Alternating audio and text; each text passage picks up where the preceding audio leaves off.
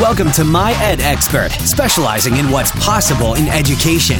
By merging research, practice, and passion, we provide insights from top educational thought leaders for right now implementation. Now, here's your host, author Suzy Pepper Rollins.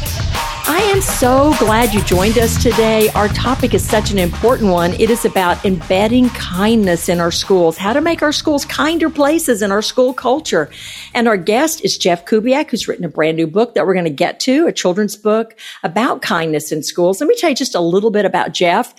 He's a principal of Nelda Mundy Elementary School. He taught elementary school for 10 years and then has worked for an administ- as an administrator at, for seven. But one thing that's kind of fun is he was a, a, a swimmer swimmer, a big time swimmer. He coached swimming for over 20 years. So that's pretty interesting. And as I mentioned, his new children's book that's just coming out is called One Drop of Kindness. So one thing when I was reading about Jeff is I want to get to this right away because it really interested me is that Jeff hated school and then became a principal. So I want to know a little bit first about that journey. So, hey, Jeff, tell us a little bit about your background, where your passion for education and your experience in school. Let's start with that. Yeah, good morning, Suzy. Thanks so much for having me on. This is just a, a pleasure. What a great way to uh, start my Friday. Um, yeah, school wasn't easy for me. I, uh, you know, I, I, grew up in a town, uh, sleepy little college town called Davis, California, and I was the kind of the king of ADHD back then, kind of before the whole ADHD diagnosis came out in the 60s and 70s, and um, I, I, couldn't sit still. I had a hard time with uh, attending curriculum. Um, I was squirrely. I was a smarty pants. I was a class clown because I couldn't understand. Math just was not comprehensible to me, and I got in trouble all the time. I was either getting suspended or in fifth grade, I had the pleasure of having my neck grabbed and slammed against the uh, classroom door in front of students, and uh, it, it, it just, I didn't want to be there. And so kind of like being the class clown and then sports were my outlet until sixth grade. The most amazing teacher named Mrs. Sherry came along and made education something fun and meaningful for me. So, um, you know, kind of looking back, I, I, had I took the sports route, um, and once I got into coaching, you know, coaching and teaching are the same thing. We just have a different medium, right? And making sure you address the kinesthetic or modalities of a swimmer is the same thing kind of in the classroom, making sure you're hitting all kids. And my mother was a high school teacher for 35 years, and um, I saw the things that she did were that were wonderful and struggling for her as well, and and kind of navigated my way. So that brings me here today. Well, I'm so glad that that wonderful teacher came along in your path. We all have, well, not all of us have stories. I know I do of, of, some teachers who just totally changed my trajectory. And something that's interesting, I'm actually working on a book right now, Jeff, which is so fascinating you just said this. And the chapter I just finished is on ADHD and swimming is one of the sports often recommended as one of the best sports because you race against your own time. You know, it, it's, you see your progress. And, and that's, that's one thing that I read a lot about is, the connection with the, the physicality of a lot of our ADHD kids. So that's really a testament on how that can work. All right. So you, one thing I read about you on your blog and everything, and I just love this, is you consider yourself part of the learning process with students. Not all administrators, I'm going to say, feel that way. So share a little bit about that philosophy, philosophy of how the administrator is part of the learning process. Well, you know, a lot of a lot of people um, that I read about, you know, uh, administrators or school leaders. They call themselves lead learners. And I, I like that term, but I think it's a little watered down because what does it mean? Well, for me, uh, if I'm leading a school or part of the leading process, I need to be in the classroom. I need to be watching kids struggle. I need to have students ask me questions, explain things to me. I want to get down on the carpet and read books and listen to stories and photobomb their Flipgrids um, get out on recess and play games with them. And, you know, it, I have 800 students at the school and I feel like I've connected to each of them. I try to know all their names. I don't quite, but I, I try to. High fiving, hugging, connecting, having real deep conversations about, you know, why did you push that kid? Why did you hit that kid? Or, you know, why did you build this volcano that way? I don't understand it.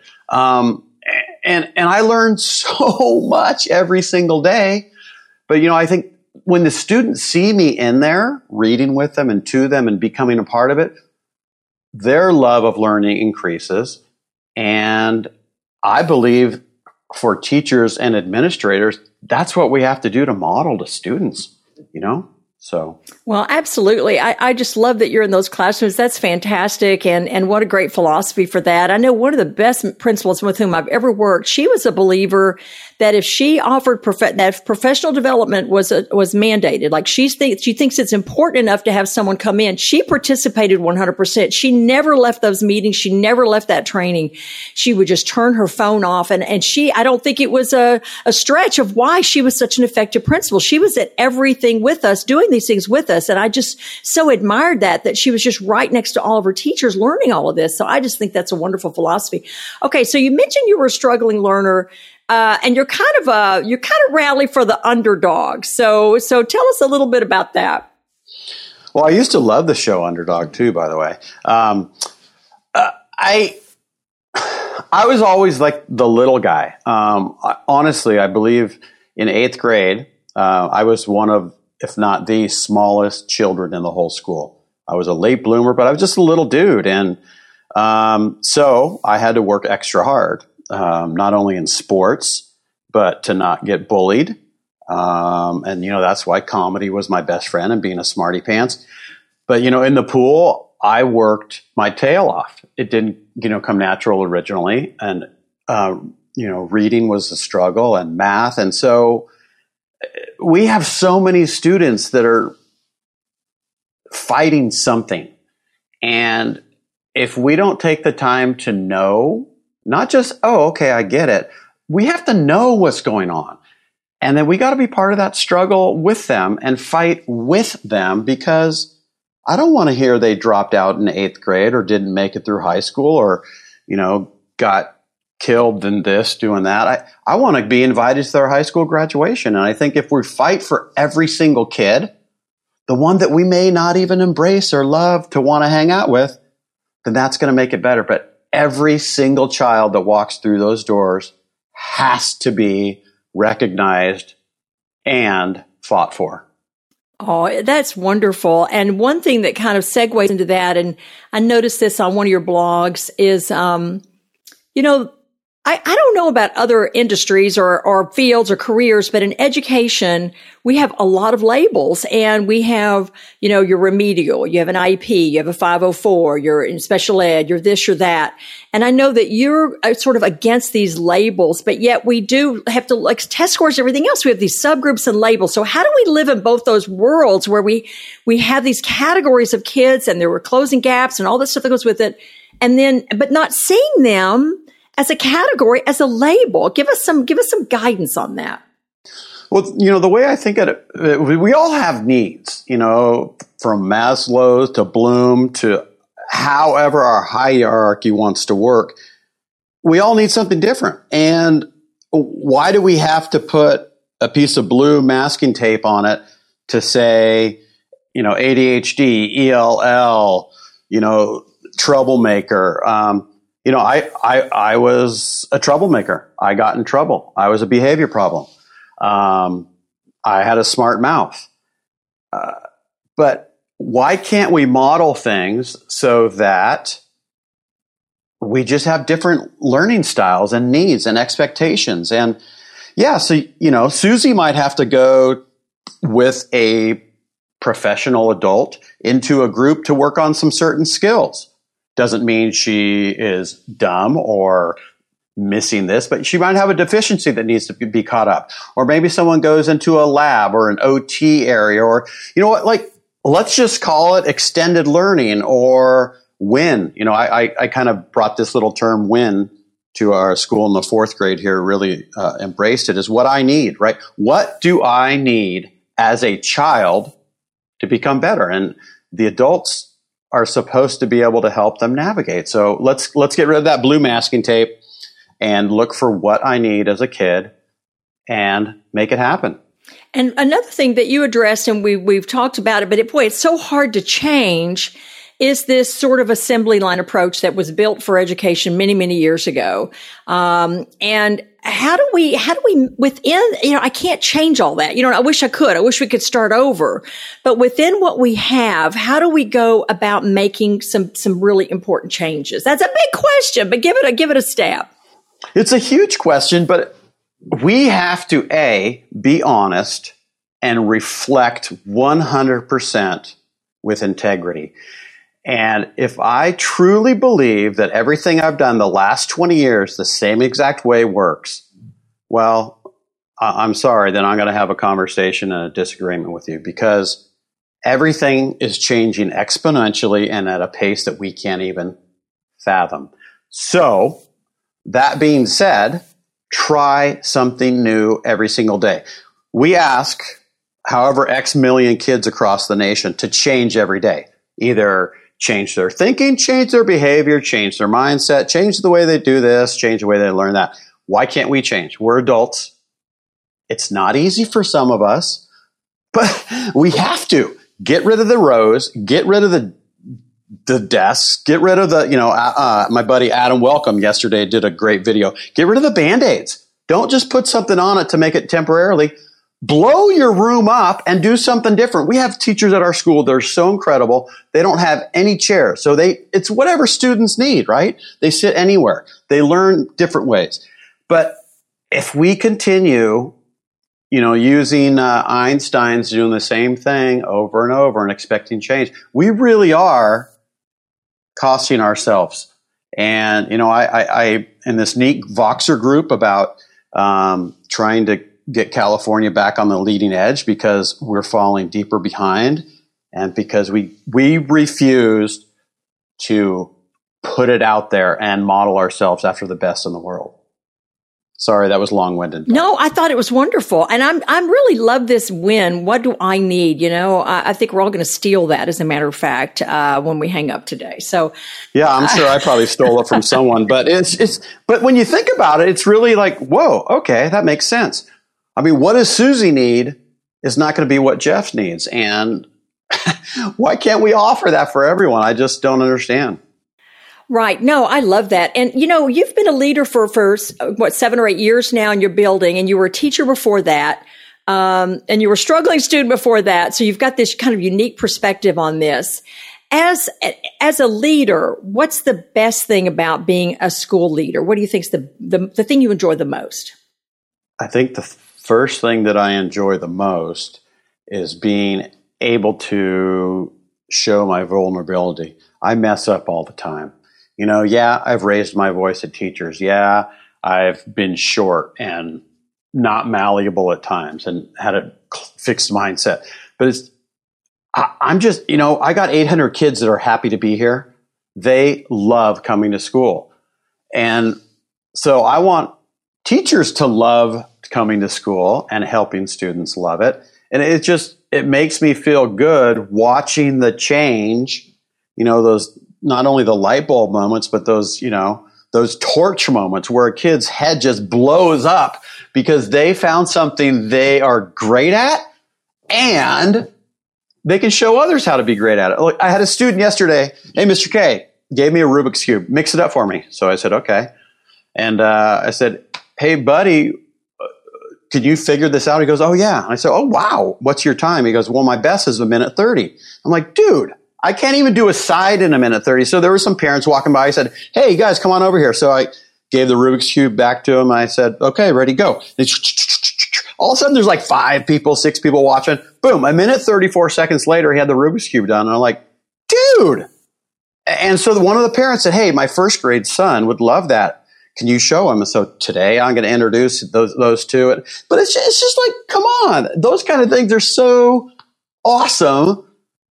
And wow, you know, I it just, it's great. You know, he's going to remember that day in school forever. He, he's, that child's going to look back and, and talk about that day in school. Um, before we talk about your, your new children's book, I, I want to ask you, uh, I, I, follow you on Twitter, but uh, can you tell us your Twitter and how people can reach you and that kind of stuff? Yeah, it's at Jeffrey Kubiak. So it's at J E F F R E Y K U B I A K. um, that that's my my best vehicle. I'm also you know a, um, a pretty active member of LinkedIn. I love Instagram. I believe my uh, handle there is AquaKube, A Q U A K U B E. Um, and I'm a big Voxer advocate. So I have a lot of educator friends that I'm constantly Voxing. And it's, for me, it's epic because, hey, if I want to ask Suzy something, I'm going to send her a Vox, which is like a walkie talkie, or I could send a video. I could send um, a picture. Hey, Suzy, I got this really weird issue, blah, blah, blah, blah, blah. You probably get a notification. Oh, hey, Jeff, this is what I've done, or, or check here. Instant. I love it. So social media is my best friend. Very cool. All right. So let's talk about your children's book, how you got into this. It's called One Drop of Kindness.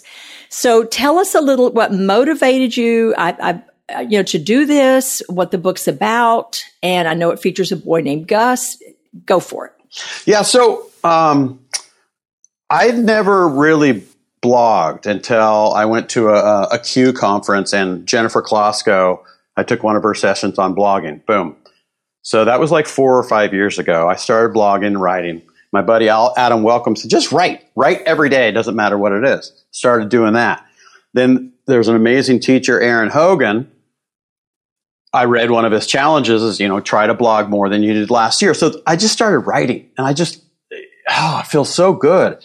And the biggest thing I always came back to is that what is missing the most in our schools? And to me, it's kindness because you've got four year olds coming onto our campus that are angry or that are mistreated at home or they don't know how to walk in someone else's shoes. And so for me, like, let's embed this huge piece of bedrock of kindness into everyone's DNA. And I guarantee you our world would change. But that's got to start from the top down, every leader in every country and we've got to start it at the bottom. So if we are focusing on our, you know, SEL and not only teaching about kindness, but making it an everyday part of your day. So lessons, activities, language. Um, um, so it's kind of cute. My book's called One Drop of Kindness. And my wife said, instead of random acts of kindness, Jeff, let's start using the term random drops of kindness. So the Kubiak clan goes out on weekends and does random drops of kindness. So anyway, my, my boy Gus is a kid that uh, had a rough start. And we have a Gus in every single school. Everywhere you go, there's a Gus. He, in his heart, he's got kindness, but he does not know how to navigate it until this metaphorical person named Truly comes into the school and helps him bring it out of his heart. And the kind of the repeated tagline is one drop of kindness is all it takes to fill a heart with love. And Gus shows us what impact kindness can have on the world. So when you and your family go out and do the random drops of kindness, can you give an example of that? Totally. We uh, will go get coffee, uh, especially this winter. Um, even in California, was quite wet and cold um, and just drive around to the places we know where some of our friends that are down and out. Um, some call them homeless, some call them whatever. But so we'll drop off uh, blankets or coffee. Um, we will pay the bridge toll for the person behind us. We pick up garbage that's not ours. We'll go share smiles. Um, sometimes we will uh, just go in and buy a, a big thing of sandwiches and just start handing them out. But you know, it's what not only is going to make my heart full, but what's going to change someone else's life. And if they even just smile, I know I've done something. And you know, so kind of like uh, you know, the Energy Bus for Kids by Jon Gordon and How to Fill the Bucket and those kind of things. So it's it's using all that, but it just you know you uh, you iterate it for how it works for you. I love that philosophy, the random drops of kindness. But you've made me feel a little little deficient in this area because I was thinking of mine, and I didn't mean to cut a driver off the other day heading into the Starbucks drive-through. But I did purchase her coffee. So, I mean, I don't know that I can count that one because I, I did cut her off first and then to maybe that was for me to relieve my guilty conscience. So I'm going to have to be a little more, dig a little deeper. I think, Jeff, if that's the, I'm listening to your examples and then I look at mine. So I think that I'm going to have to take this to heart. Random. no way. I'm, I'm giving you an A on that one because you know what? You made an error in judgment, perhaps, but you reflected on it and it impacted you in some way. Like, shoot, I feel crummy about what I did. Maybe that person got upset. You not only made amends, but then like, wow, this person totally just made my day. So I guarantee you they paid it, paid it forward. Suzy, you made someone else make their day too. So I, you got to reframe well, thanks, it that Pastor way. Jeff, because I I actually, you know, I, I think I was, I cut in front of her because of my need for caffeine. You know what I mean? I thought, okay, I got to get, I got to get uh-huh. a, I got, I got to get there first. Okay. Was, was my thinking as if they're going to run out of coffee today at the Starbucks. Anyway. Okay. Enough of that. So, all right. One last thing I want to talk a, a little bit. This is a weird topic, but, um, and I, I, I just love the whole, I mean, I really got choked up over your, your theme of this book. I think that is just so wonderful. And I know you're in elementary, but boy, could we use that middle and middle and high and university settings too the random act of, of kindness. I just love that. So you, uh, you feel like educators sometimes, and, and I, this hit on, resonated with me because I, I do see this from time to time and I've experienced it in myself. We can be a bit competitive and and maybe we ought to step back and celebrate success. And I, I will tell you why I'm asking you this. I saw you tweet about this, to be honest with you, and it resonated with me and and things I've seen. So can you address that a little bit? What are your thoughts on that?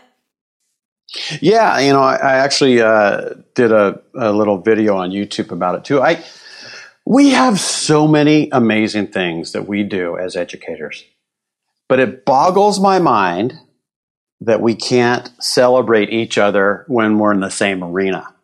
You know, if I've written a book and Suzy's written a book, maybe, you know, maybe similar genre, there's some crossover content or whatever. Why can't I celebrate your book too? You might have things in there that I'm missing or I can improve upon, but like, let's both celebrate. There's room for more than one book in a library, but it's not about like, when it, when it becomes so much about, you know, I've got to be this keynote or, or my speaking series content is just so much better, uh, then we have a problem because we are not doing it for the reasons I believe that are most important is to make a positive change on every child and every educator or person or parent in the world. And if we get so caught up in the me and forget about the you, then that is only going to, I believe, like really dilute what we're doing. And so, you know, there's so many great publishers out there. You know, I happen to be working with EduMatch, but I'm a huge fan of Dave Burgess and, you know, what they do and everything. And, and it just, I love you know, Adam Welcome, he's just, he's gotten to be a good friend of mine over the years. And he'll share any book that he thinks is great. You know, he's written three books now for uh, Burgess, but it's like Adam just gets up there and like, hey, this guy's great. This book's great. This woman showed me this. And like, let's do that. Let's celebrate because at some time or another, I might see you at a conference or a workshop.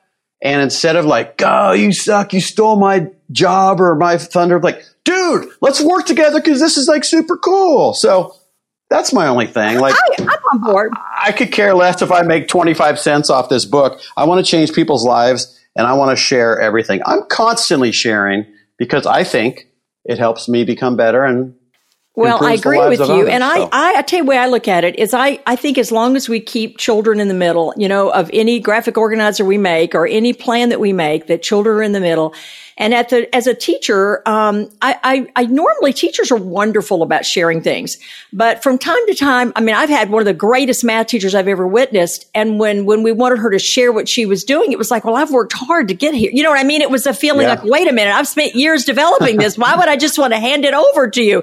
And that was a bit foreign, although I could relate to it a little bit. It was a bit foreign to me. And I think if we're just mission oriented, then success follows. But I'm a little bit of a goody two shoes on those things. So I, uh, I, but I did cut the lady off at Starbucks, so I ain't perfect, Jeff. Okay, I'm not. I'm not perfect. All right. I'm far from it, my friend. so, okay. Well, I, I tell you, I've I've made so many notes on this. I've been inspired by our conversation. I love the, you know, what do I need? That's something we can all share with our students and our teachers. What what do I need? Celebrate each other's successes. And I mean, what I'm going to take away today is really the random drops of kindness that we can, we can push out in our schools and our families. And, and, and, and when I go down to the Starbucks today, I'm going to start sharing my random drops of kindness. Jeff and I do. I am go. I'm on board. I'm motivated, Jeff. I'm motivated. I cannot swim though. I've just about drowned numerous times, but that's a different story for another day. Maybe you're saying you can't swim well yet because if I find you at a place there's a pool, I'll help you. Okay. Well, uh, thanks. Thanks a lot. Okay. So uh, I'm going to call, you're a little far from me, but okay. Uh, all right. So here we go, guys. We, Jeff and I don't want to end this podcast without thanking you, every educator, because you have the most important job in the entire universe. Everything you do impacts those kids. Jeff was talking about his teacher who changed his life. I've got a couple teachers who changed mine. It is the most important, most rewarding work in the world. Thank you so much for listening to our podcast today. And Jeff, thank you so much for being a guest.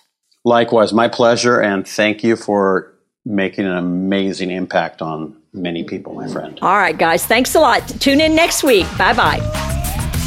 We are so glad you joined us on this episode of My Ed Expert. For more resources on the ever evolving realm of education, head on over to myedexpert.com and get inspired by all of our authors' work through downloads, strategies, and best practices. While you're there, hop on to get updates right to your inbox because you don't want to miss a thing right here on My Ed Expert.